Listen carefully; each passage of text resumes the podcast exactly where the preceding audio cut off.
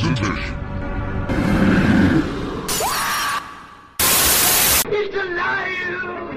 They'll see. They'll see and they'll know. And they'll say, why, she wouldn't even harm a fly. Killed him. You can't kill the boogeyman. Do you believe in UFOs, astral projections, mental telepathy, ESP, clairvoyance, spirit photography, telekinetic movement, full trance mediums, the Loch Ness Monster, and the theory of Atlantis? Um, if there's a steady paycheck in it, I'll believe anything you say. Not in my movie.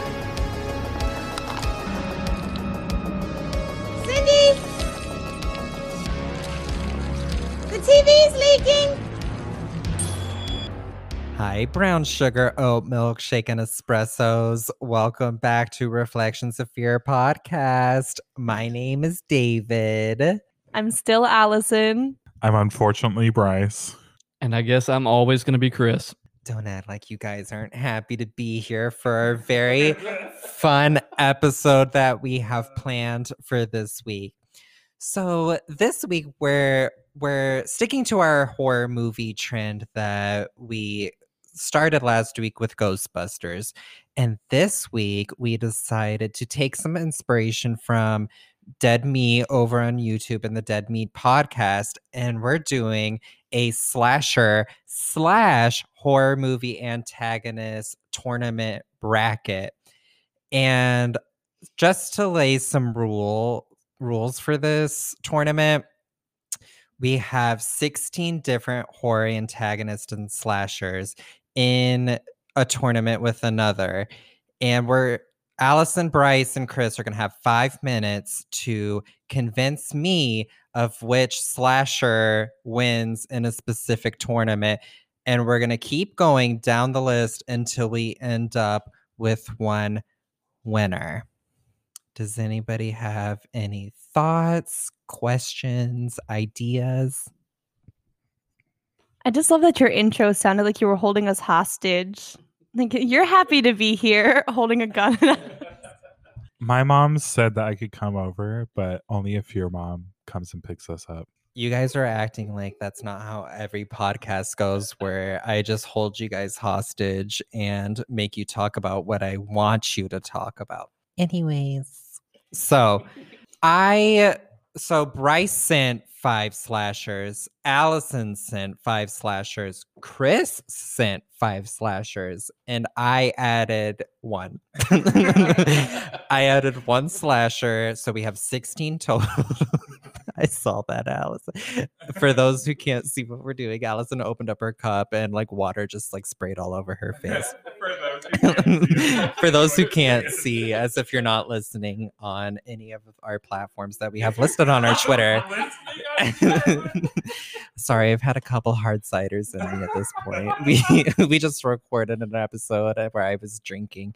Anyways, um, so they have no idea um which slashers are against who because I I took all of them, put them in a random spinning wheel thing that I found online, and um randomly chose who was gonna fight against who.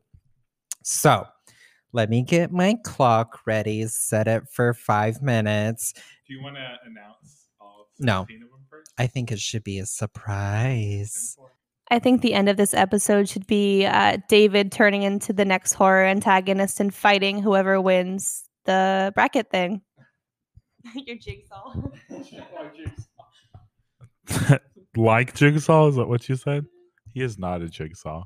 He's just being very cryptic and threatening today, and I feel like he's going to invent a new era of slasher. So he's making us do this to pick who he's going to fight so he can win. T, if that's how the cookies crumble, I'll fight whoever. Just give me a couple shots first. Let me visit Jan at Finnegan's and I'll be ready to fight. Okay.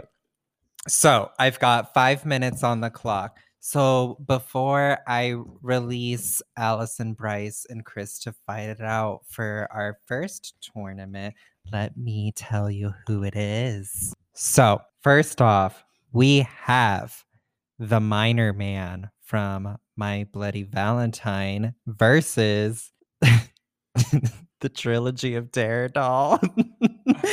um, so let's start. Okay, so the Miner Man was my pick, and I think the trilogy of Terror was Chris's pick. And I'm actually gonna go against my pick this time. I think the trilogy of Terror would absolutely fuck up the Miner Man. That thing cannot die basically it possesses whoever it gets so all it would have to do is basically possess the miner man and it's fucking over and also the miner man is already spoiler like kind of a crazy person to begin with so it wouldn't be that hard Well, I haven't seen either of these movies, but if he's a minor man, he can deal with small children. And the trilogy of Terror Doll is basically like a little kid that bites ankles. So it's really 50 50 here. I mean, the minor man could get it. i need an expla- explanation as to what a minor man has to do with children at all No, no, the miner man is technically he's a human, whereas is the doll is it you know an actual doll or is it just you know an entity that possesses the doll? I'm sorry, Chris. I just can't get over. So Allison thought the minor man was the mine or man, as in like a young child, not like a person who works in the mine. You guys never understanding that I'm joking 98% of the time is my supervillain origin story. Obviously, I know who the My Bloody Valentine guy is. I just haven't seen the movie. I just know he has a pickaxe and he does nothing. It's like the guy in Sabrina, the, the Harvey or whoever. He's a miner man. He's just not a serial killer. this is off track already. Uh, yeah, I think the trilogy of Terror Doll would obviously win. Um, it's small enough. It uh, is brown, so it would like be able to hide in the mine and everything. Um, and it goes for your ankles, and once it gets to your ankles, you're basically done. So you guys are making this very hard for me because My Bloody Valentine is one of my favorite movies ever. Um, and I've never seen Trilogy of Terror, so I don't have any frame of reference for this doll. So I'm we still have two and a half minutes left. So I need you guys to convince me further of this l- little Trilogy of Terror doll.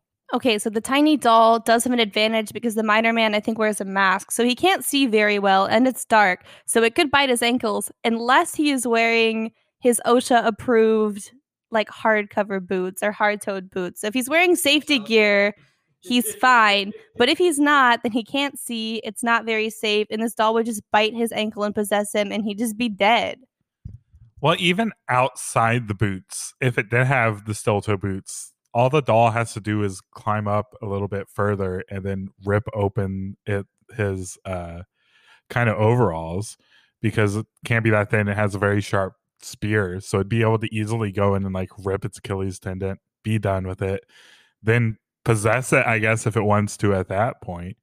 But because I would think the doll would end up possessing the miner man and using the miner man to basically kill the city or everything like that. So the real winner is the friends we made along the way. Chris, do you have anything to add? No? Okay. So I I mean that's our argument. I think we're all in agreement that it's the trilogy of terror doll. Well, I mean, seeing as there was no real argument for the miner man, we were just trying to find ways that the trilogy of Terror Doll could um, one up the miner man. I guess I have to give it to the trilogy of Terror Doll, um, even though I've never seen that movie and I have no frame of reference for this um, doll. So I'm going to go ahead and stop the clock. So the winner of round oh Jesus, round one is um the trilogy of Terror Doll. So we'll go ahead and move on to round two, which is an interesting one. I feel like both of these people um live by strict moral code.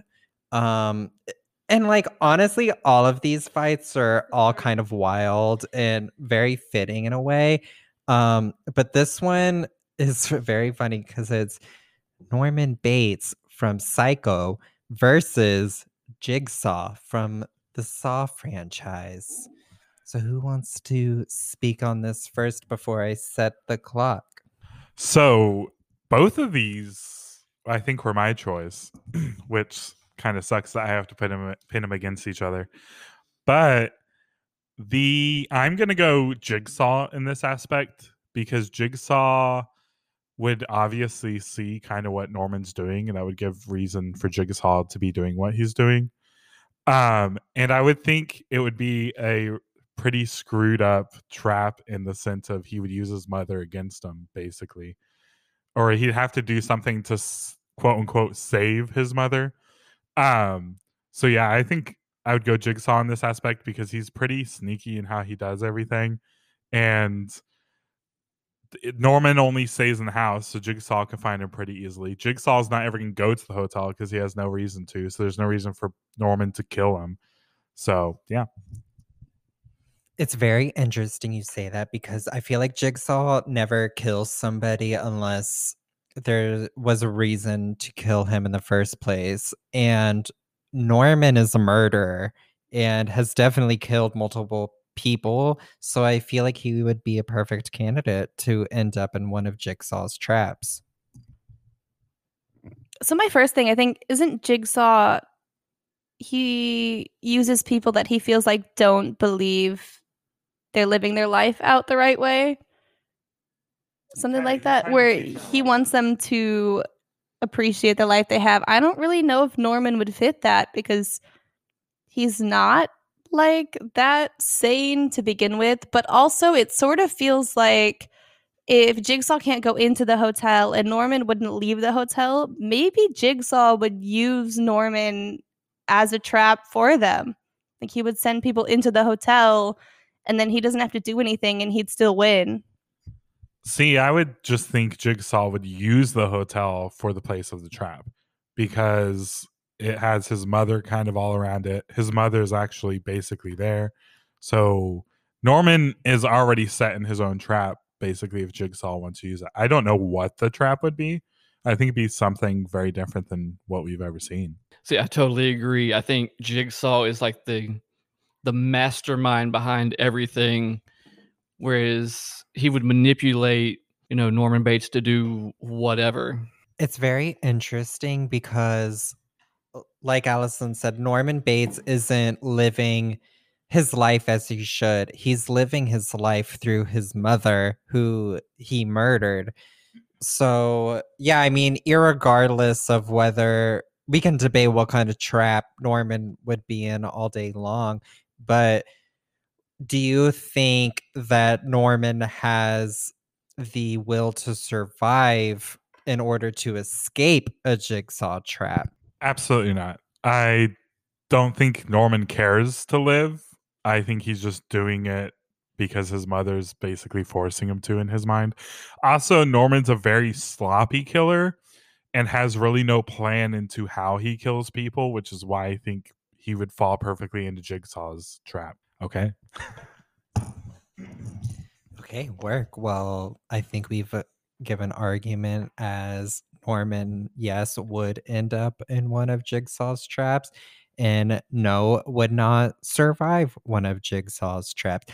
But in our last minute, just to play devil's advocate advocate here, do we think Norman with the knife, with the psychotic nature that he has, could potentially one up John Kramer without a trap?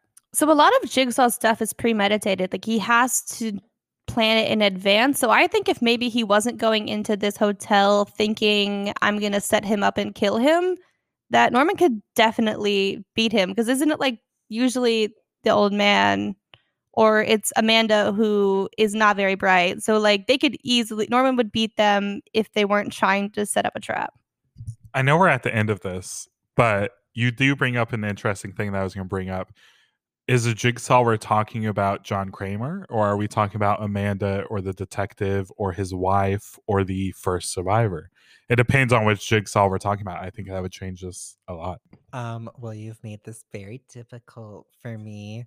Um, in my mind, when I think of Jigsaw, I do think of John Kramer and not Amanda or Gordon or um, Hoffman or any of the others. So, having said that, I don't think Norman would survive a trap of John Kramer's. Um, so I'm gonna go ahead and give this to Jigsaw. So that means our next match um is ridiculous. But we're gonna go ahead and move on to a different one, and it's gonna be Jason Voorhees from the Friday the 13th franchise versus the family from The Tethered from Jordan Peele's Us. So I'm going to go ahead and start the clock. Who would like to speak first? Allison? Okay, I'm going to give it to you. So I guess my first question is is it Jason's tethered or is it just Adelaide's family? Because that changes things. Adelaide's family. I gotta think. You guys go first.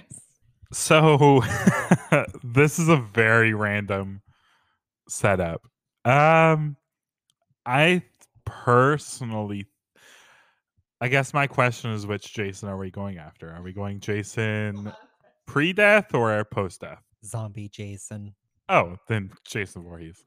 Jason Voorhees is definitely going to win this because the tethered are once again kind of similar to Norman in the fact that they're very sloppy killers and don't always have a plan, except for like Red. Red's the most one that has a plan for everything going. But like Abraham just kind of goes along with it. Uh, Pluto doesn't really do much. Um, and then uh, what was the last one? Umbrae. Umbrae. Now, Jason does move fast, but Umbrae moves faster. So Umbrae, I think, could be the one that could possibly go up against Jason because she's small, so she could get up on him and kind of. I don't know. It's four people against one, but I think Jason. So the benefit that Red has is she's the only one that's like an actual person and not a tethered.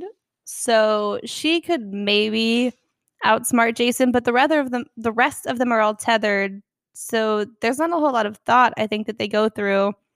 Uh, but Jason's undead and giant and really hard to kill. So I think he could definitely win.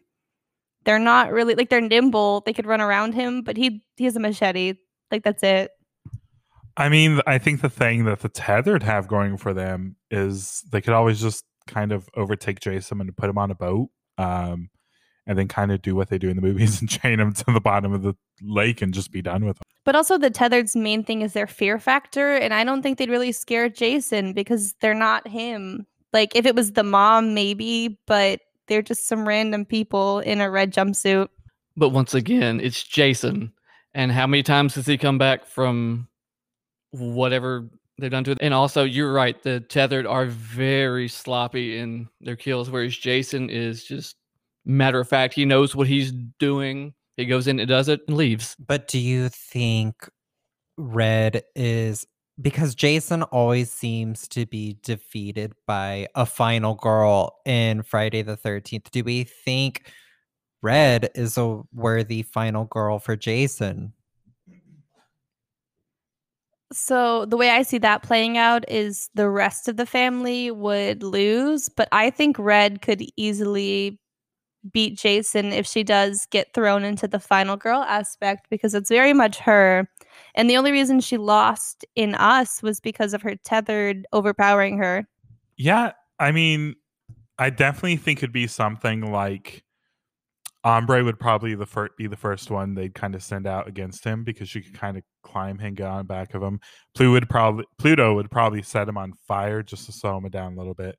Abraham is big enough and strong enough to take him in hand in hand combat. And if Red kind of set back enough for them to kind of uh bring down Jason's stamina a little bit and everything, I think Red could end up becoming the killer blow for Jason in that specific movie. But like Allison said, her tethered aspect is her downfall. Do you think that wouldn't, you know, become a downfall and Jason would overpower her? See, I think her not being a tethered is exactly what gives her her strength. Is that she's she's now human. She's probably seen his tethered, so she knows his fighting style and everything. Probably has learned a lot about him. And yeah, honestly, at the end of this, I might switch over to the tethered family. Look, Red is a girl that sat there for like 30 years and planned the perfect ending for the entire world. And she holds personal vendettas. I think she could easily win and she knows how to do it before anyone else does. Well, I will say this turned out a lot differently than I thought it would. Um, I really thought Jason was gonna, gonna oh Jesus was gonna take it. Um, but I think we have to give it to the tethered family just because I think Red is a worthy opponent of Jason. So we're gonna give it to the tethered. The tethered. Sorry, I'm writing this down in my bracket that I have physically made. Sneak peek on our Twitter at Reflect Fear Pod. So the next match is actually pretty two characters that seem similar on paper, but I actually, well, I don't know. They're similar yet so different. One is Pennywise from Stephen King's It versus the Killer Clowns from Outer Space. Two um, interdimensional clown aliens against each other. And just to set some boundaries here, I think we need to only include like the three main clowns, like Bembo. Is that his name? Jumbo, um, Spike, and the the one who punches the guy's head off, Shorty. So we'll include those three versus Pennywise, the dancing clown. Who wants to start? Allison. Okay, I'm starting the clock now. Well, first, I want to say I wanted to see the clowns versus the tethered, and I think that should be a little bonus argument for us because that would be wild.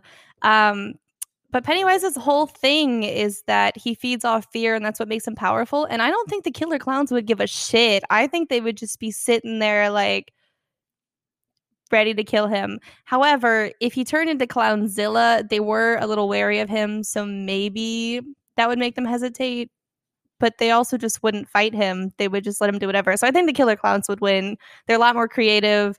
They're not children from what I've seen, and Pennywise only goes after kids because they have the strongest fear. So he would starve to death so quickly. So I definitely don't have a dog in this fight because I'm not a huge fan of really either of them. But I think I might go Pennywise. Even though he feeds off fear, he can always feed off fear from kids around the town.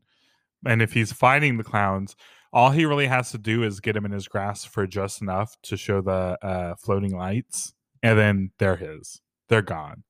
Like they're up and floating. You don't have to worry about them at that point. But just getting a grasp on them.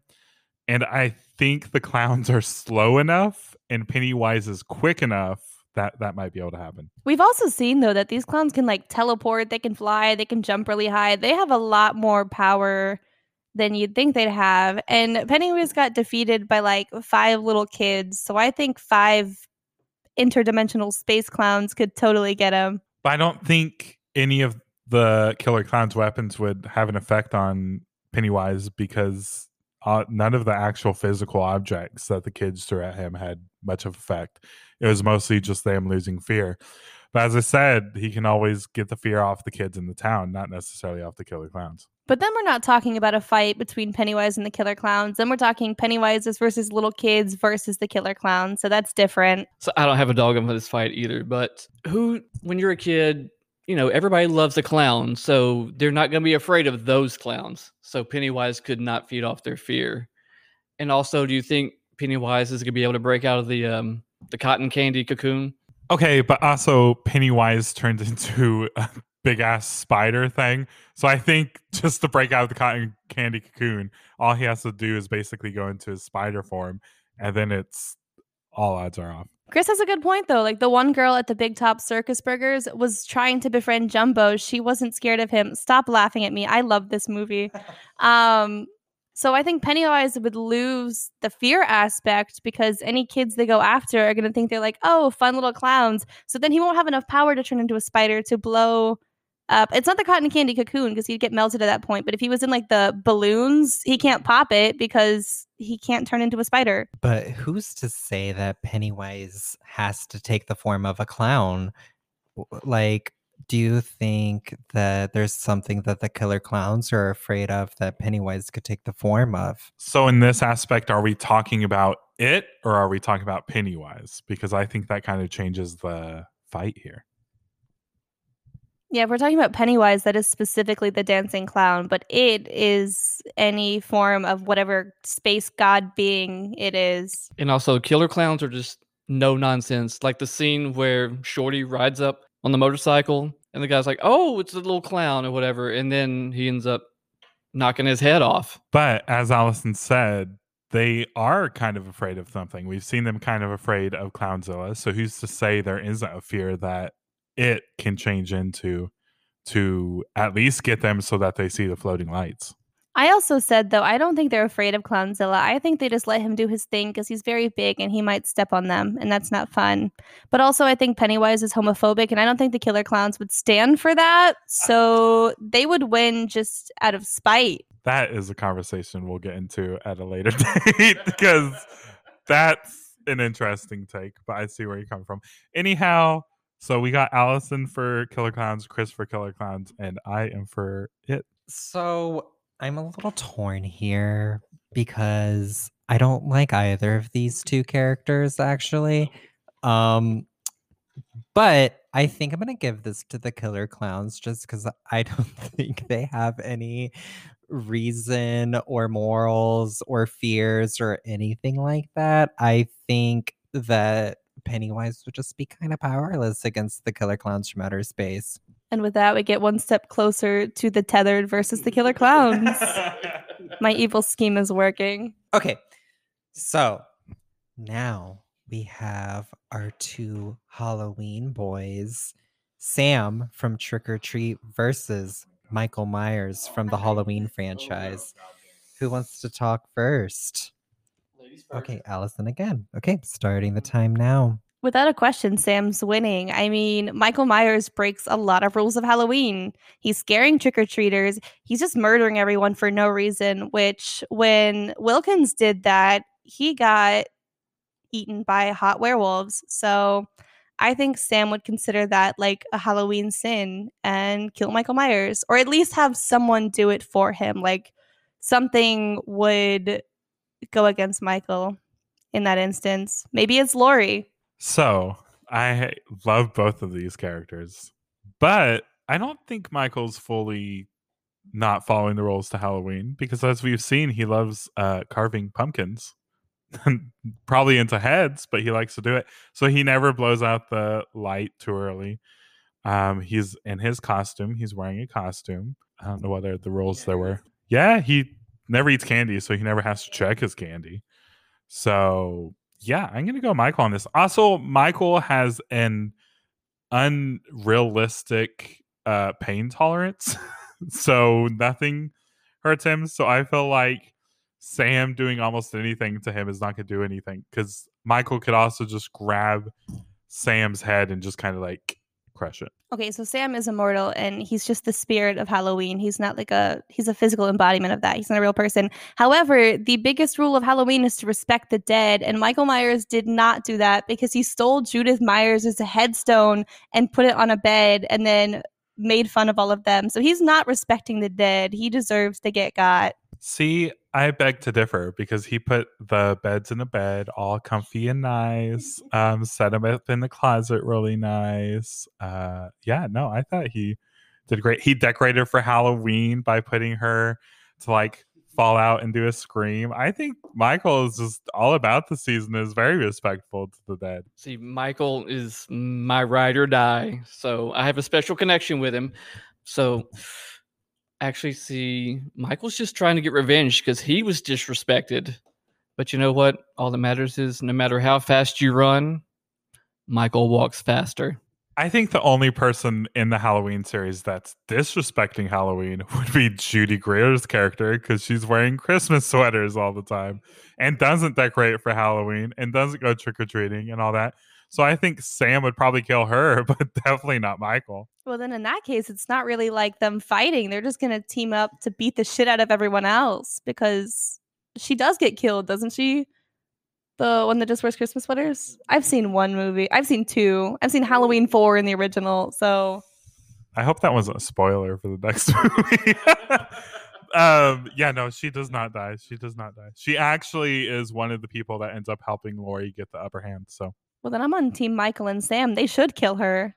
They're both gonna win. But do we think Michael is susceptible to Sam's paranormal, otherworldly influence? Absolutely not. Michael has one thing that he goes after, and that's all he cares about. He does not get distracted. He does not care about anything. He got ran over by a car and still woke up perfectly fine. He's been burnt in a house, woke up perfectly fine. If we're going off the original series, he's paranormal himself. So, like, yeah, no, I think Michael's got this. Well, if he respects Halloween as much as you say he does, then why would he go after the spirit of Halloween? Because that's disrespecting Halloween. But also, Sam is immortal. He gets shot, he gets parts of him ripped off, and he just comes back together. And every year after Halloween, he disappears and then regrows out of the pumpkin patch. I mean, it's true, I guess. But all Michael has to do to end him in that moment is crush his head, which we know Michael can do because he's crushed heads before and almost crushed Laurie's head. He could probably carve Sam a new face if he really wanted to. So, and I don't think Michael was disrespecting. He's always worn a costume when he's killed. So, like, I think he's definitely in theme for Halloween. I said if he kills the spirit of Halloween, that would disrespect Halloween because he's literally the mascot of it. So, yeah. I don't think Michael would care. I think Michael would just become the spirit of Halloween, basically, because I don't know. I don't think Michael would care about killing the spirit. He's just there to kill. Time's up. What are we arguing for So, um, this one's hard. I feel like we all had very strong thoughts either way on this. Um, but I will say I've always been a Michael stand, so I'm gonna go with Michael on this. Um, Allison's shaking her head as if she didn't root for Michael at one point during this uh this bracket for even the briefest moment. For what? For Michael. I hate Michael But you said like I can see Michael winning it at one point. We'll roll back the tape if we have to. We'll edit it in. Chris, take a note. yes, noted. Okay. So the next one is kind of funny um because it adds the one that I I didn't tell you guys which character I was adding. Um but this one's really funny and I'm kind of excited to hear what you guys think about it because it's Jennifer Check from Jennifer's Body versus the Predator from Predator. Who wants to start?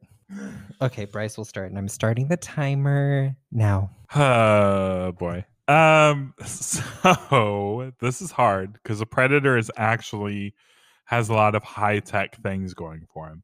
But Jennifer is literally a demon and can kind of do whatever. And also I feel like I'd be going against my gay heritage by going against Jennifer. So I'm gonna go Jennifer because I feel like even if the predator like disguised himself or uh did went invisible, I feel like she could probably still sense him around her. Um, and all she would have to really do is just unhinge. Or she could probably weirdly seduce him, I'm sure. Like she can change her form, I think. So she could probably change into like a um, a lady predator and like seduce him and then unhinge her jaw. I mean, if Jen- uh, if the predator's a teenage boy, we wouldn't know because we don't know their ages. Jennifer's got this in the bag. That's her whole thing. Uh, but also, I don't really know what the predator can do. I don't know if it can sense Jennifer. Can it see, or does it just see like based on heat? I don't know. The Predator, at least in the Predator movies, is is the top like top of the food chain and they hunt for sport. Yeah, but how does the quote go? Hell is a teenage girl. I don't think he's prepared for anything Jennifer's got going for him. I think I would be surprised if I came to an alien planet and this tiny little cheerleader like beat the shit out of me. You're right. This is this is a tough one because yeah, the predator can he can go invisible, but if she's a demon, can she see him? Can she not? He does have all the high tech gadgets, but once again, are they gonna affect her at all? Also, as far as we know, the predator is a male, which is exactly what Jennifer goes after. Mm-hmm. So It seems like we're caught up on whether or not the predator is able to be seduced by the demon that resides in Jennifer. Do we think that because the predator in those movies has never shown anything like that? Do we think the predator is susceptible of being seduced and feeling those kinds of emotion? Well, the one thing I will say is if Jennifer is not well fed, she's not going to win either way. Like she didn't win against Needy because she couldn't use her powers because she was dying. So she isn't well fed to begin with, she's not going to be able to do anything to the predator, whether or not he can be seduced. And as to do with emotions, if I remember correctly, with Alien versus Predator, he kind of protects the humans from the aliens. I don't know if it's necessarily about emotion, but he might kind of respect the humans in an aspect enough to protect them. So it could be almost like a predator protecting the humans from Jennifer, which causes the thing. Another quandary I want to pose to you. In the movies, Predator does not kill anybody who is not a worthy opponent to Predator. Like if he senses illness, he won't kill that person. Do we think that Jennifer, possessed by the succubi, would be considered somebody who's sick and doesn't have like a part to play because she's been possessed. Do they ever answer if Jennifer's like dead, if it's just using her body, or is she just kind of like a second person in her body while the succubus is there? Because if she's dead, I think the predator would easily kill her because the demon would be a threat. But if she's not, then maybe it wouldn't attack her. Maybe he would try to save her. Yeah, it's been a while since I've seen Jennifer's body, but if I remember correctly, some pretty crap shit happens to her to for the demon to possess. So I think the predator was seeing all the trauma that happened to her because I think the demon would be able to hide it enough. So I think she'd have that over him and then all she has to do is really tear off his armor and go to town. But like you said, he protects the humans, so I think he would see her as a human and the succubus attacking her and then try to protect her. Or does the predator have a moral compass and one human being attacked by the succubus isn't worth saving over all of the humans he could save? I mean, now all I want to see is an exorcist where the predator tries to get the demon out of Jennifer. All very valid arguments, but yes, I would love to see an Exorcist Part Four: Predator versus Jennifer Check. um, I don't know. This one's really hard, even for me, because I feel like we gave really valid arguments for the both of them. But I always really did love Jennifer's body, so I think I'm gonna go with Jennifer Check um as the winner over the predator which i feel like is a very that's a very hot take. Yes we said queer rights with that one. Although i could see predator as like a dom top like alien daddy. okay. i guess. We won't get into that. That's another episode. Um okay so the next one is i can see a very clear winner in this next one but i kind of want to hear what you guys have to say it is Leatherface from the Texas Chainsaw Massacre versus the Thing from The Thing. So, who would like to start? Okay, Bryce. Starting the timer now. So I know that you think the clear winner is the thing, but Leatherface has my entire heart, my soul, my everything. I think especially with Leatherface, that he'd be able to because the thing is going to take control of kind of whatever is most innocent and close to you to kind of get into you. I think Leatherface would notice if like his dad or his brother was a little off. Also, I think once Leatherface found out there was an alien, like nobody's surviving. He's just going to kill everyone just to get over with it. I don't know if we ever found out if there's a way to kill the thing because if there isn't, that would be tough. I think that Leatherface would definitely be able to tell when something was off with his family. I also think he does what they say because they're alive and he wouldn't want to kill them. But if it came to needing to kill them to figure out which one's the alien, I don't think he'd hesitate. I think he'd get rid of all of them. Yeah, because Leatherface, how I take it, uh, only kills the people because they've kind of come into his house, seen everything, and if they got away, then shit hits a fan his dad's gonna beat him. So I think as soon as he saw like this thing was in like it, it's kind of like when you give a dog a scent, Leatherface is just gonna go after it. And he's not going to stop till it's dead, even if that means ending himself or hurting himself. Then again, it only has to trick him for long enough to kill him. So if it only took like 30 seconds to trick him that it was like his dad or something, it could get in there long enough to kill him and then peace out. Also, can we talk about how the thing doesn't like heat? So either this is taking place in the cold with Leatherface, who's probably not going to care about the cold, or this is taking place in Texas in the middle of summer, where the thing is not going to be able to survive. I mean, Leatherface lives in Texas year round. It snows over there. It could be cold. They could have a, a winter episode of the thing. Yeah, but he lives in a house which is going to be heated, and also Texas Chainsaw takes place in midsummer, so I do want to pose though that they never explicitly said yes, the thing gets killed with fire, but they never said that it can't survive in like Texas or Florida heat. They said it could take over the world in like what was it, like three years or something? Like it could take over the entire world. And there's all kinds of different climates around the world. Just because it was discovered in Antarctica doesn't mean it can only survive in Antarctica.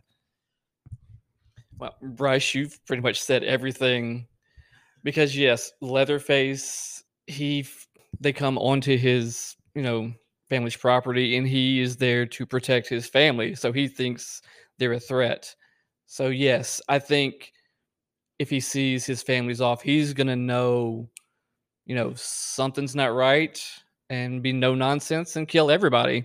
Okay, so I've got two things here. Uh, so the first one is the thing was able to outsmart a bunch of scientists in the Antarctic Circle. So maybe he can outsmart Leatherface. But also, do we think that Leatherface would win a game of Among Us? Because I don't think he would. I definitely think he would. Because he would just kill everyone until like they were all gone. But in the aspect of it fooling scientists, I think it fooled scientists because the scientists were trying to find a scientific reason for it and try to find a, almost like a scientific method of finding it out. Whereas Leatherface, from what we've seen, I would be pretty confident in saying that he's pretty mentally uh, disabled. So I don't think he would care as to what it is. He would just know kind of what it is and just kind of go after it. Also, there's not many things for the thing to possess near his house except for his brother, his grandpa, I guess. But grandpa's gonna be easy. I might have to give us more time on this one because I, I I personally have thoughts. So hold on, I'm gonna stop our timer. I'm gonna give ourselves two extra minutes because I think we all have a lot to say on this. But I want to pose a question real quick. Do we think that Leatherface has a chance against the alien's final form, which we might not have haven't seen yet?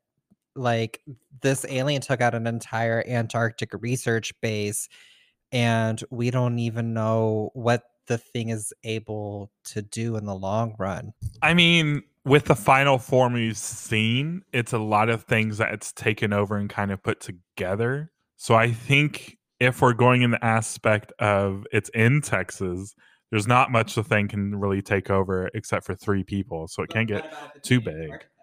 If it's in Antarctica, I mean, still, the way Leatherface kills people is much like a pig. And he also just kind of chops off limbs and puts it down basically to be cooked with meat. So it would literally like, yeah, its head could be de- decapitated and it could still move, but like Leatherface is gonna bring it down to bits.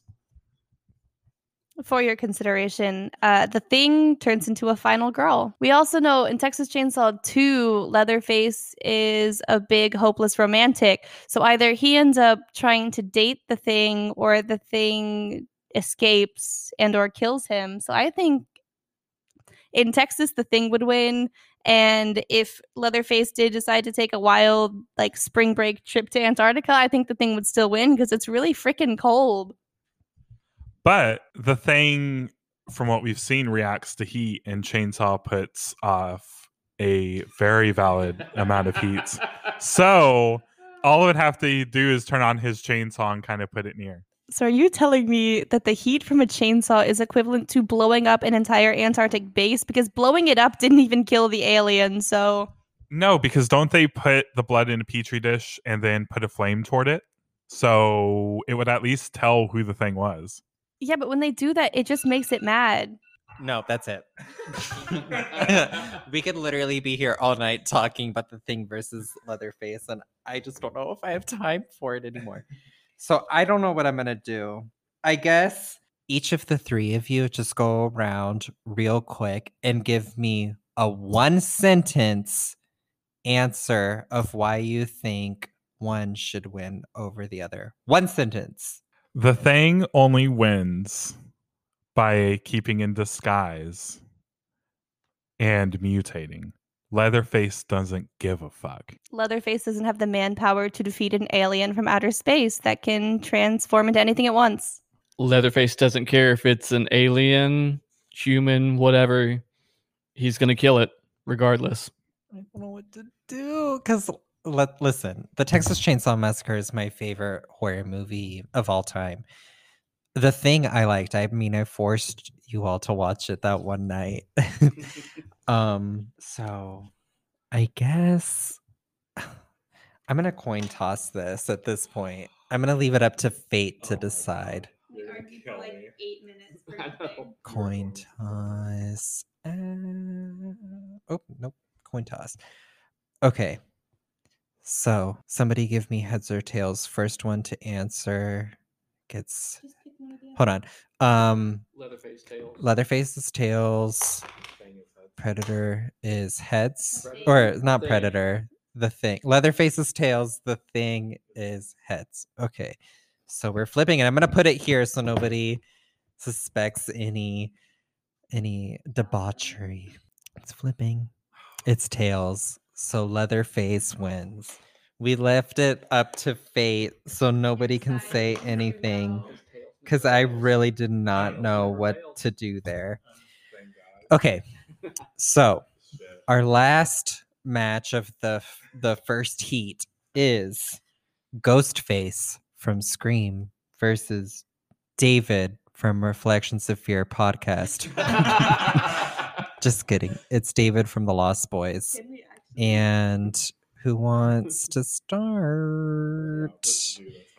Oh Okay, Chris will start. And your five minutes starts now. Okay, it this is tough because I love both movies. Um Ghostface, they're just kids in a costume. You know, I mean, what else can you say? Whereas David's an, a vampire, he can, you know, you know, change into you know a vampire at night and like haunt the boardwalk. Whereas during the day he's normal. This one's tough because they're both pretty evenly matched. They're both, I mean, all of them, I guess, because there's multiple ghost faces, are very manipulative and very gay. So that's all I got for them. Um, David can only really fight at night, but Ghostface only really attacks at night. So there's that. And the Ghostface killer is pretty decent, but when it gets to the kids behind the masks, I don't know how they do it. They'd have to pick really stupid people. So I think maybe David would win just because he's a little bit smarter and he probably graduated high school. Like he's a vampire, so he's probably a lot older than you think he is, even though he looks like he's like 16. So maybe him. I think he might win. So it's been a while since I've seen The Lost Boys. So I probably need to rewatch it to actually have a good argument here. With Ghostface, it is two people technically against one, but Ghostface is very clumsy. But also, they're almost willing to do anything. Like they stab each other at the end just to make it work. Uh, and one is even more willing to do crazy stuff than the other.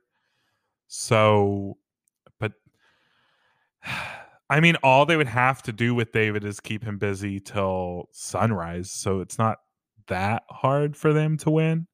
Uh, they would just have to stop being so clumsy and actually plan something out for once. I think I might actually switch over to Ghostface because I mean, they can keep him busy.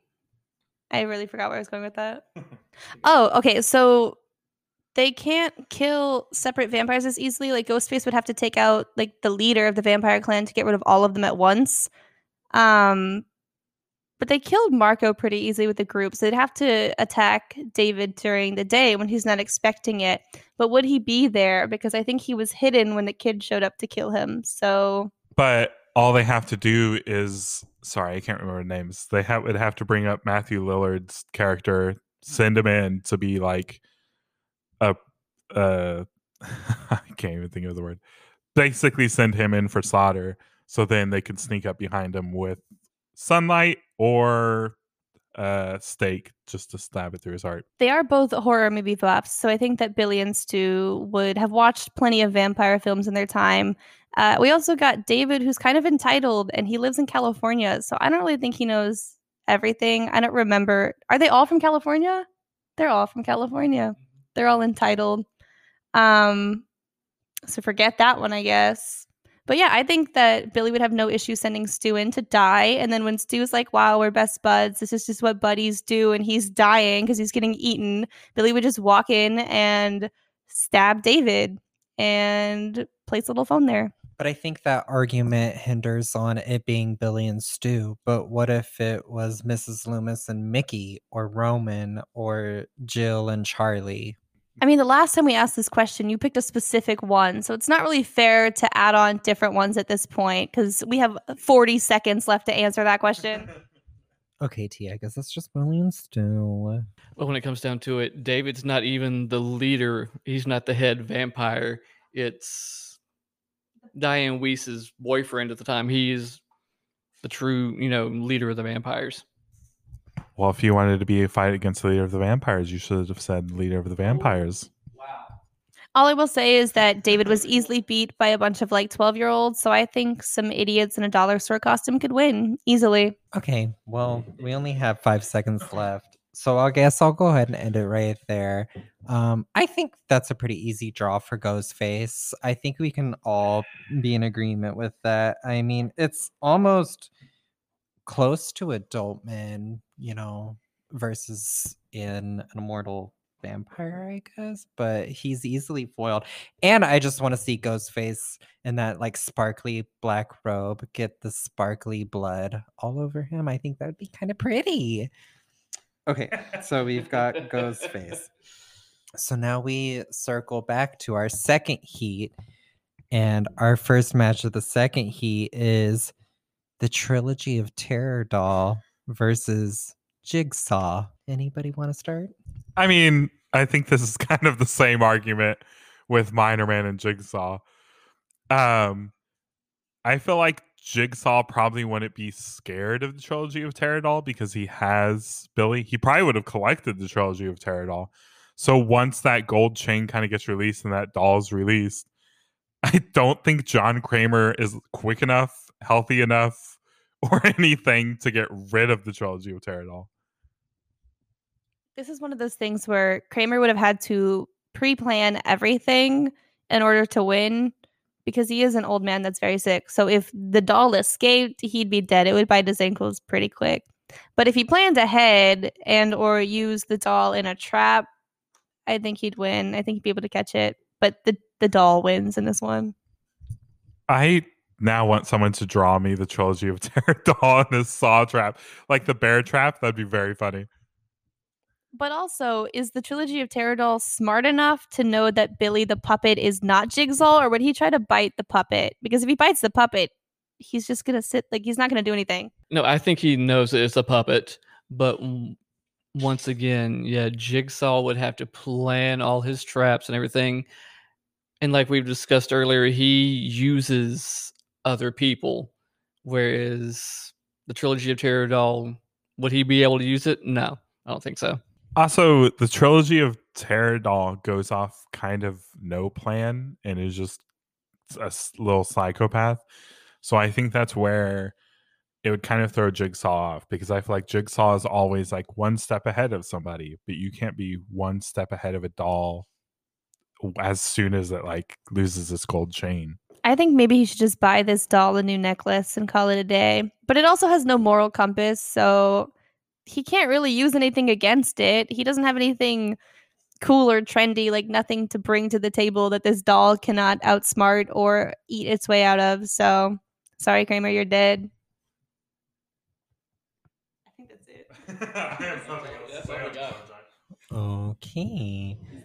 Well, I don't want a future where we just chalk it up to the trilogy of terror doll doesn't have a conscience, it doesn't have a mind, and it's just gonna bite your ankles until you submit. So like I don't even know how to proceed here because I don't want the trilogy of terror doll to just sweep it for having no moral compass. So in our last two minutes, if we can think of a reason in which John Kramer could win this, I would appreciate to hear your ideas. I mean, the only thing I could see John Kramer going with is he lives in a warehouse. He has lots of traps. A lot of those traps have to deal with a wood chipper, and the doll's made from a wood wood chipper of wood. So all you have to do is get a hold of the doll long enough, maybe to put the gold chain back on him, and then throw him in the wood chipper. I've got an even better one for you. We're going all the way back to the beginning. All he's to do is lock the puppet in the bathroom like they did with the original Saw guy. And he said, because if he doesn't open the door, he doesn't get possessed. And maybe the doll will just give up.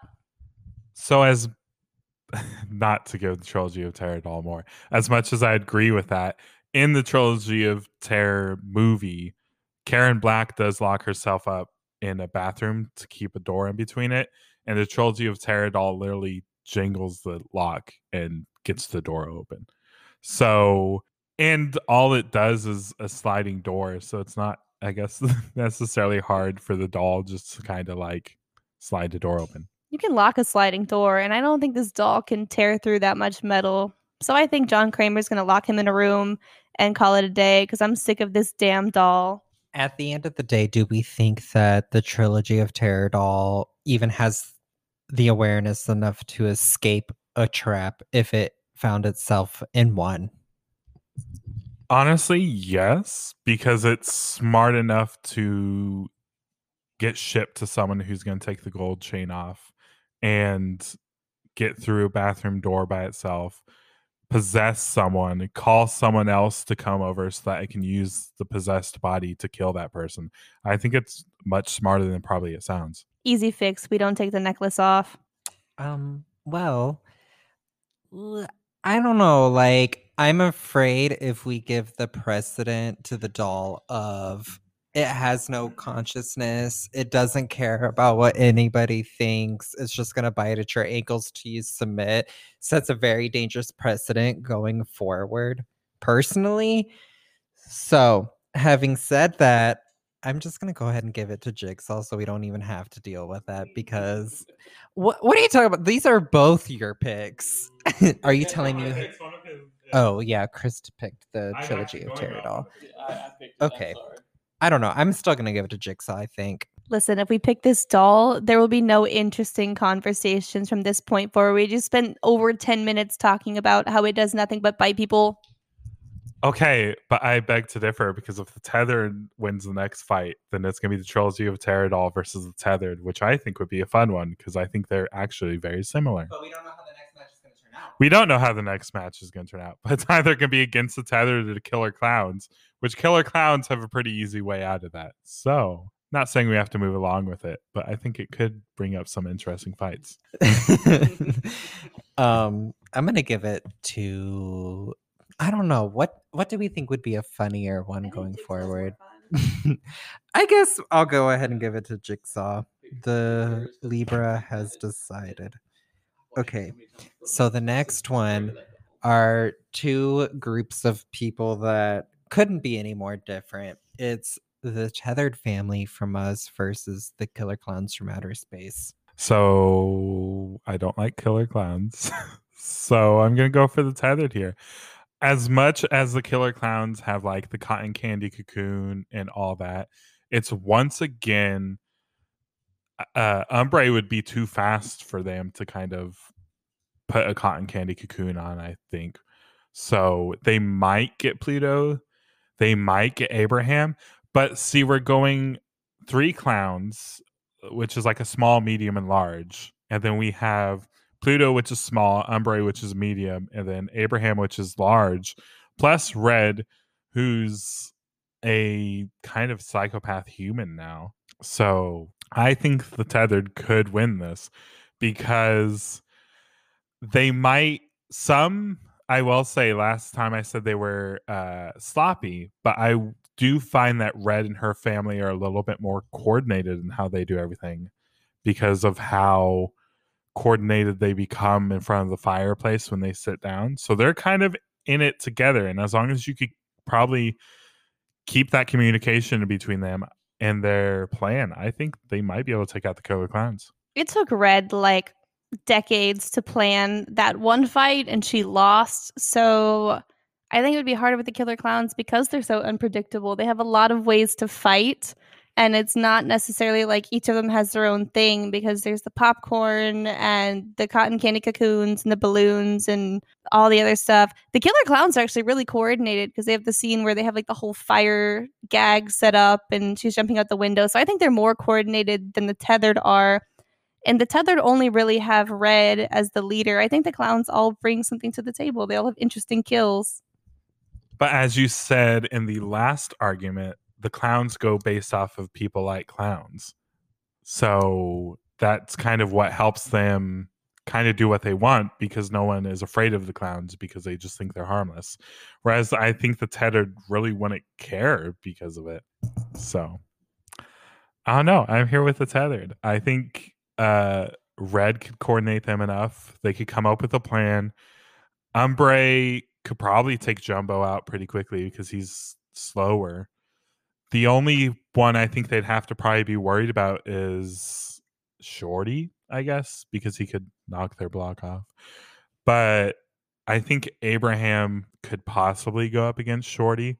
That leaves Pluto with Spike, which you could possibly just burn down Spike. So the only way they found to kill the killer clowns is to pop their noses, and unless they can accidentally somehow figure that out, I don't think that the tethered would be able to beat them. And like I said, they're very unpredictable and they're hard to kill. So I think Red wouldn't be able to like uh improvise that fast to figure it out. So the tethered have knives with them, or not knives, scissors with them. And as we've seen at the very be- end, Red is pretty flexible in how she fights, how she reacts to things. She is kind of one step ahead of everybody. So all she'd have to kind of do is get them to outreach just enough, and scissors go into that nose, and they're gone.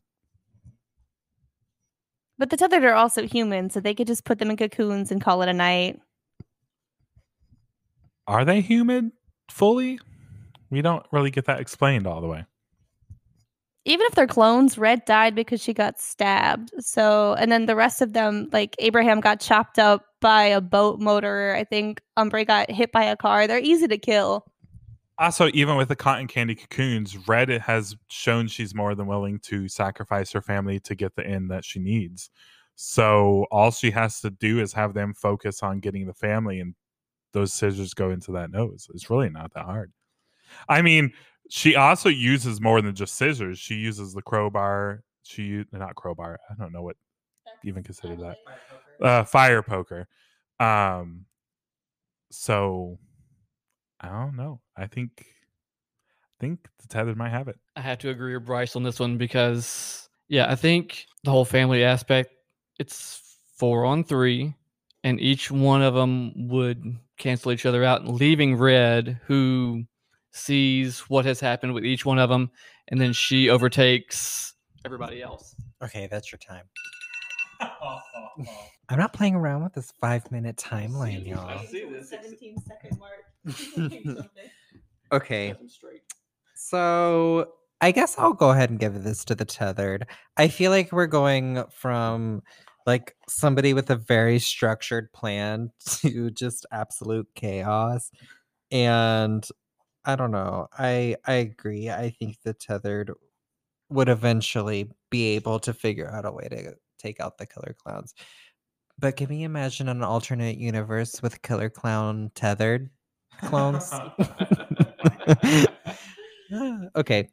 So now we have Michael Myers versus Jennifer Check. Anybody? So this is an interesting one because both of them hate teenagers. one's against teenage girls mostly, and one's against teenage boys. But I Michael has never been really seduced. He's not like Jason in the fact that he's really been kind of screwed up emotionally or used that emotion or trauma that he's had against him. So I think I'm going to go Michael on this one because Jennifer still has kind of a connection and emotion to things that I think Michael could possibly use against her. Also, as soon as she would start to unhinge her jaw, I feel like he'd grab a hold of both sides and just snap it. So I mean, she is hard to kill because she is a demon. But Michael's one thing he hates is teenagers having sex, and she's a sexy teenager. So he would definitely be pissed off enough to want to kill her. She's a demon, but he's also vaguely paranormal. I don't know if they explain or retcon that or whatever, but uh I don't think Jennifer would have a lot to hold against him because she would just have to do it out of sheer physical strength, which I think he's stronger than she is. Also, it's been shown that if you take Jennifer out of her plan, it kind of screws her up and she's not as good as she would. Like she has it very planned out, like you have to go into her trap, and once you're in your trap, she has you. But unless you fall into that trap, it kind of makes it hard for her to do anything. And I don't think Michael would ever fall in that trap. Michael's very pretty in a weird way he's planned out and how he does his kills and how he wants it like he kills the gas station people before he goes in and kills his actual victims so that no one can go get help really I agree. Michael, you know, is against people having sex, and I think she would try to seduce him, and he's not going to have it at all. And yes, he's very task oriented. It's like, okay, I have to get, I have to kill this person just to get to this person, but he is very planned out in his uh, kills. also jennifer is not very physical jennifer is bringing you into a very uh i don't even know how to explain it a mental way she's also kind of stripping you from everything she's putting you in a very vulnerable state before she attacks and michael has no vulnerable state I think a lot of where she gets her power from is the fact that they are vulnerable because that's how she feeds off of them. So I think she would either get killed by Michael or if that's not possible, she would just starve from not having any way to feed her powers. So that's all I got. Okay, well, I mean, we only have two minutes left, so I might as well call it there. Um, I think you've all given really good arguments for Michael, so I guess we'll go with him, even though we're letting queer icon Jennifer Check perish in Michael's hands. Womp womp.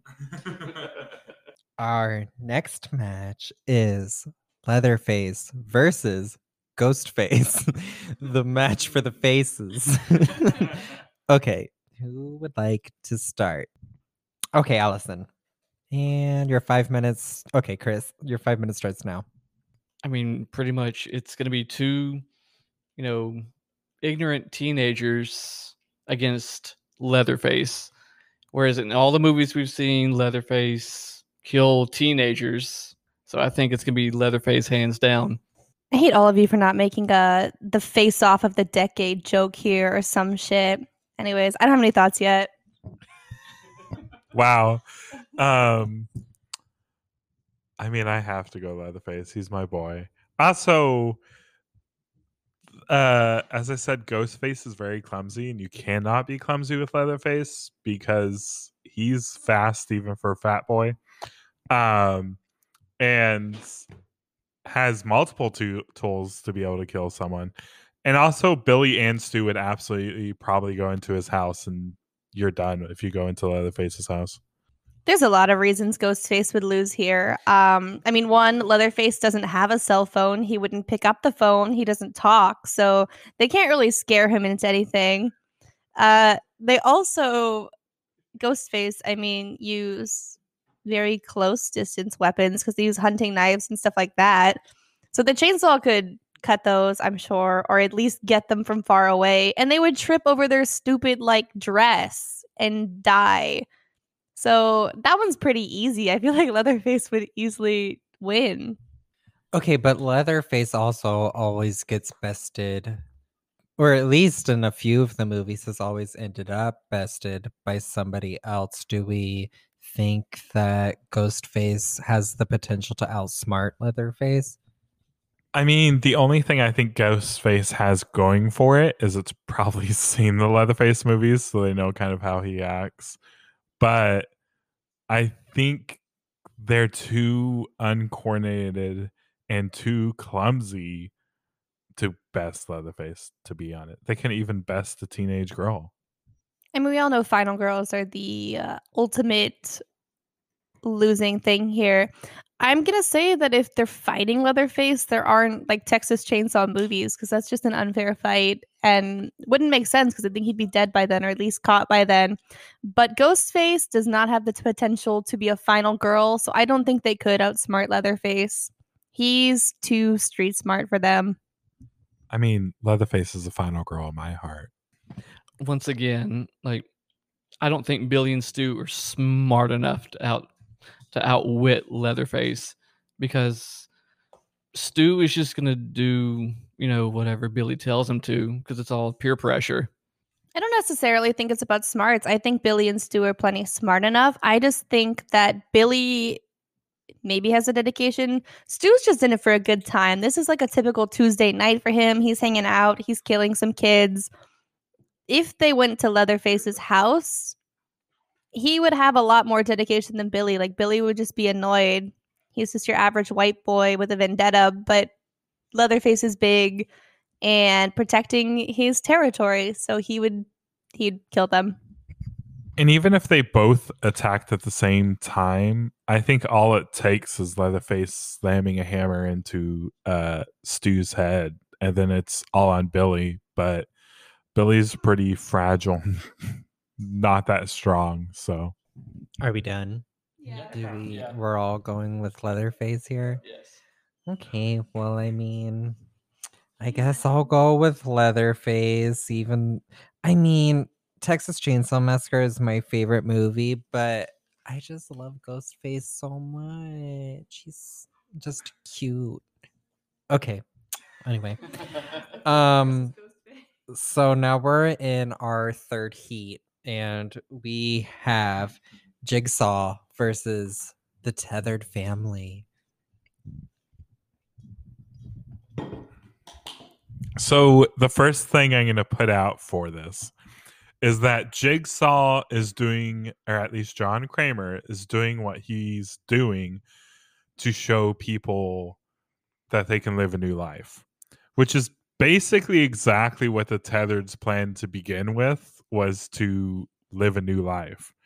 So even if they were to be put in John Kramer's traps, I think they're coordinated enough and they listen to Red, and Red is smart enough that she would be able to get them all out as long as they listen to her, which of course they're going to listen to her. I don't think I'd say that their whole thing is teaching people to live a better life.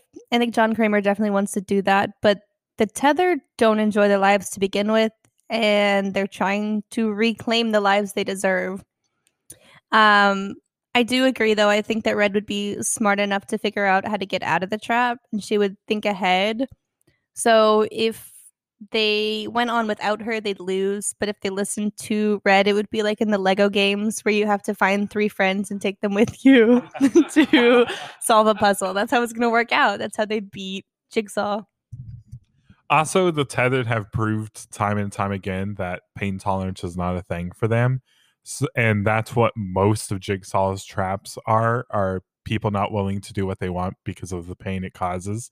And I think they wouldn't really care all that much. Yeah, I totally agree. As far as pain tolerance, they don't care. And once again, Red would see, say, one of them gets in a trap. She's going to be smart enough to be like, okay, I see what's going on here. I can figure this out. And if it really came down to them having to sacrifice each other for the sake of winning the game, I think they do it because it shows in the movie they don't really care about each other. Like they only got married because they were literally forced to. They only had kids because they had to. They only stick together because they can't go anywhere else. So if they had to kill each other, I think they might do it willingly. Yeah, I think I'm tethered on this one. Well, I guess that means the tethered will be in our final match against either Michael Myers or Leatherface, which I feel like this one is going to be a very spirited argument. Um, so I think we all have strong opinions on both of these guys. So I'm going to give it to Allison, and your five minutes starts now. You're giving me the mic first, like I'm not Leatherface above Michael Myers. Um, mm, this is hard. So Leatherface is mortal. He would be a lot easier to kill than Michael Myers would. I think just by sheer power alone, Michael might be able to win. Because I don't know if you can chainsaw parts of him off and it'll stop him. He's been shot and stabbed and everything, and he just gets up and keeps going. So maybe he can regenerate parts. I have no idea. So as much as I hate to say it, I think Leatherface is a better slasher, but I think that Michael Myers might be able to win this one. So these are two of my favorites. Um, and I think pre HHN 26, you possibly could have gotten me on Michael's side. But I have become far too close with Leatherface to allow Michael to win this fight. Michael goes basically goes off sneaking around as much as possible. But Leatherface, like I said earlier, is like a dog once you get once they get the scent. That I think he would know exactly where Michael is, and he's gonna hunt down Michael till the very end. I mean, Michael kind of does the same where he gets attached to one person, will try and kill that person, and will kill anyone that steps in his way. So in the this, they're both kind of in the same thing. I think Michael might have a more emotion in the fight than Leatherface would. However, would there be a reason that Michael would go after Leatherface? Because his MO isn't really like guys protecting their territory. So I don't know if he'd ever go after him. I think more people would have to be involved for this to be a big enough fight for Michael, but I think Leatherface would enter it pretty easily. Definitely, I think Le- Michael would probably trespass, and that would set off Leatherface. But Leatherface isn't having sex. He's not a teenager. Um, he's kind of sticks by himself. There's no reason for Michael to ever come after him. But even so, if we're going off the base uh utilities that they typically use, Michael typically uses a knife and Leatherface typically uses a chainsaw. One's going to cut through your flesh much quicker and easier than the other. And even if Michael stabs Leatherface, the dude chainsaw hit his knee and still ran after a car. So I don't think that's really going to stop Leatherface. I'm gonna give it to Chris, I promise. I am Michael is has super strength. So regardless of whether or not he has the knife, he can still do a lot of damage to Leatherface. And they didn't make a Texas Chainsaw 3, so we don't know if Leatherface died in 2 or not from getting chainsawed. So uh, it's tough. It could go either way. I, I'm like you. I am torn between the two because I, I like both of them almost equally, but yet, you know, Michael's my my my favorite. But yet, Michael has no reason to go there in the first place, so it is very tough. But I think Michael does have the element of surprise that he would sneak up on Leatherface, and if you've seen in the latest movie, like even he doesn't always kill with a knife like the guy he hung on the fence. But also in that aspect, Leatherface doesn't always kill with a chainsaw. He's killed with hammers. He's put people on uh, the pig hooks. Like he's kind of done everything. I mean, technically, all Leatherface has to do is put Michael on the pig hook and cut him into pieces. I will say I'm torn on this one just because I think Leatherface has very obvious vulnerabilities versus Michael does not have any. Do we think Leatherface has the capability to find a vulnerability of Michael's and exploit it? I think Leatherface might be smart enough to know why Michael kills in the sense he could possibly set up a trap for Michael. Because Leatherface treats humans like animals. So if you're going to try and get an animal like a rabbit or something, you're going to want to put a trap. So if he could get the two teenagers or even two dead teenagers that are looking like they're doing something, I think he might be able to lure Michael in enough for it. Um, but see, Michael still views people as humans. I don't know. This one's hard for me. Um, I think Michael has shown no problem of treating people like animals. I mean, he's literally eaten animals in order to survive just off the street. But I'm gonna, these are two of my favorites, and I really did like all the arguments. But ultimately, Michael Myers is described as a force of nature um, versus a senseless murderer. So I'm gonna go with Michael here. I'm sorry, Bryce. Leather, I mean, Texas Chainsaw Massacre, like I said, it's my favorite, but I don't, I can't see a way that Leatherface gonna escape from Michael. Like, I think Michael's just too powerful and smart to to get them. Overpowered. so that leaves our final match of Michael Myers versus oh, the tethered. and this is for the win. Anybody want to start? I'll go ahead and give the hot take of the group. Um, I've defended them basically since the beginning, and I'm going to defend them now. The tethered. There's four people against one man. Neither of them care. Neither of them have pain tolerance. The only difference is it's an basically an army that Red has that she can use for anything at any point against one man who's going to have to be somewhat smart about it. But the way Michael kills is by luring and being kind of in the dark about it. Whereas the tethered are not that way. The tethered are more than willing to kill you in daylight and open for anything, will stop at nothing. I'm going to go the tethered. I think they're power enough, full enough to overtake him. Um, outside of him being like paranormal, which I think you almost have to take the paranormal aspect out of this to make this even a fair fight. I think the tethered would win. Chris is about to cry over here. Okay, so obviously they're iconic slashers. They don't get killed because then how do you make a reboot? However, they are easily defeated, at least for one movie. And as we said before, Red has the potential to be both a very powerful antagonist and a very powerful final girl. So I think that even by herself, she could probably beat Michael Myers. But regardless of that, the tethered she has with her are strong enough to help too. And I think they could find out his weaknesses. They could use something against him. It's not like they're a bunch of teenagers, so he's not really going to go after them for that. Chris is judging me. I'm scared. Um, I think also with everything, the tethered almost make up one Michael, but they can be used all at once. Abraham has a strength, Umbrae has his quickness, Pluto has his willingness to basically do anything, and Red has the coordination and the plans to do everything.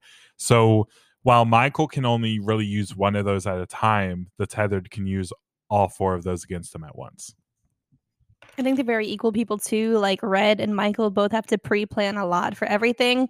And I think the way that the tethered fight as a unit, because they're very connected, but also separately, would trip up Michael because you've got like all of this choreographed dancing and running and just brute force that I don't think he'd be able to combat himself. Like he would be too overwhelmed with that.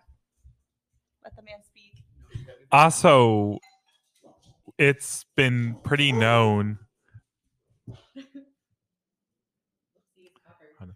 It's been um it's happened in multiple movies in which once Michael starts to stumble, it's kind of the beginning of his end.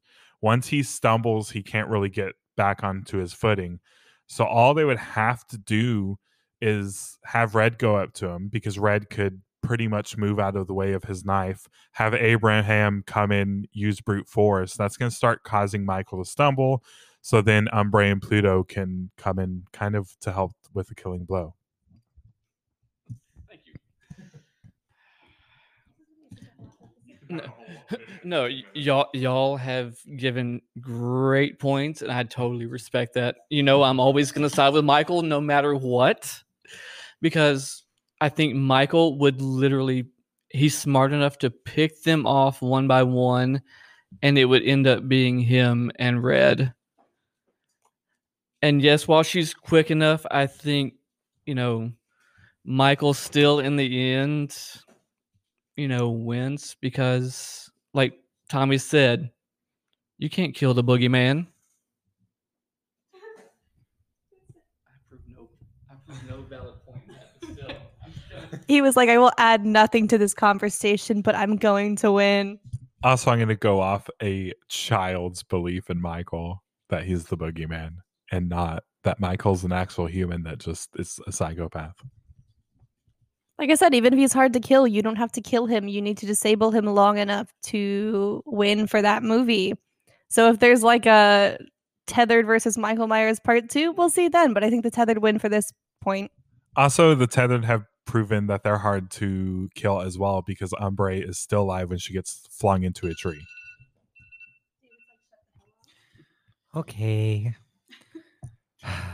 I did not see the I did not know the um bracket turning out like this.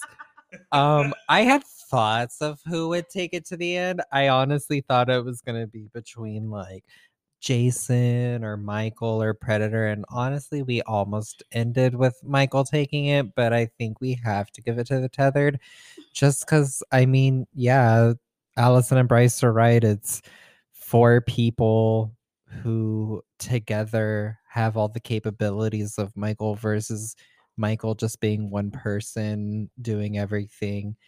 And I don't think Michael could could last against Red's coordinated attacks at the very end after he already killed Abraham, Umbrae, and Pluto, I'm assuming. So I guess that means the tethered wins the horror slasher antagonist bracket. So yay, the tethered. Congratulations. Let me just say the tethered was Allison's pick, I think. And I think when we all heard the tethered, we were like, yeah, they're to be out first round. So the fact, the turn of the tide was Allison and David throwing in a wrench on my Jason Voorhees argument. And I think without that, Michael probably would have won all this. But the tethered really proved to be an iconic 4 foursome. We could just say group. We don't have to get weird. I honestly picked the tethered as an impulse because I think I was packing my movies and Us was like the top movie. So I was like, why not throw them in there? And I felt myself getting booed off the stage when I picked it. And I didn't think they'd win anything. I just thought it'd be an interesting conversation. So I'm kind of proud of them because that movie doesn't make sense, but them as a family unit sure does. Yeah. And like I said, Michael is my ride or die. It could be anybody against Michael, and I'm always going to pick Michael. So once this episode is aired and we've given it a couple days, on our Twitter, we are going to go ahead and place this bracket and we'll allow you guys to decide your own bracket of this because I'm actually curious to see what other people think of on this. And maybe after they've heard our arguments, maybe they'll have better arguments for someone who lost that's better than our argument. Yeah, definitely try to change my mind. I am very susceptible to people's arguments. After all, I am a Libra. So hit me with a good enough argument and it could completely change my opinion. But also, this episode was a lot more fun than I expected to be, and we'd love to do it again. So, if you have anyone you're dying to hear us argue about, definitely get in contact with us and let us know who you want to see in our next bracket. We call it slashers, but it's just any horror movie we've ever seen that someone dies in, which is all of them except for Poltergeist. So, let us know. I think we could consider this like horror icons, a bracket of horror icons. So I had a lot of fun. Thank you, David. This was super fun and kind of something unique, especially. I think all four of our episodes have been very u- unique and not the same so far. My last request for the finale of this episode is I need to know David from Reflections of Fear podcast versus Ghostface. I need us to argue this one out. Obviously, me. Come on now. I actually probably would go with David because I feel like David might be able to seduce them enough and out to outsmart them. Um, yeah, no, I genuinely would probably go with David. He's watched enough horror movies. I think if Stu is definitely questioning, which he is, David would easily win him over because he's a lot better than Billy. And then they would take down Billy together and become Ghostface. So David and Ghostface wins, but only if David is Ghostface. Very Tommy Jarvis from Jason Voorhees. Okay. I agree. It's definitely the art of seduction. You Well, win hands thank down you with the art of guys for listening to the end of this bracket. It's been very fun. Like I said, I got this idea from um, the Dead Meat YouTube channel, um, where they did March Madness episodes with slasher villains.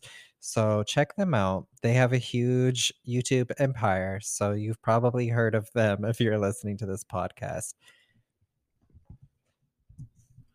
Alrighty. Well, if you guys want to check us out and take place in our little Twitter bracket, you can follow us at at Reflect Fear Pod on Twitter and Instagram. We'll go ahead and put the bracket on both.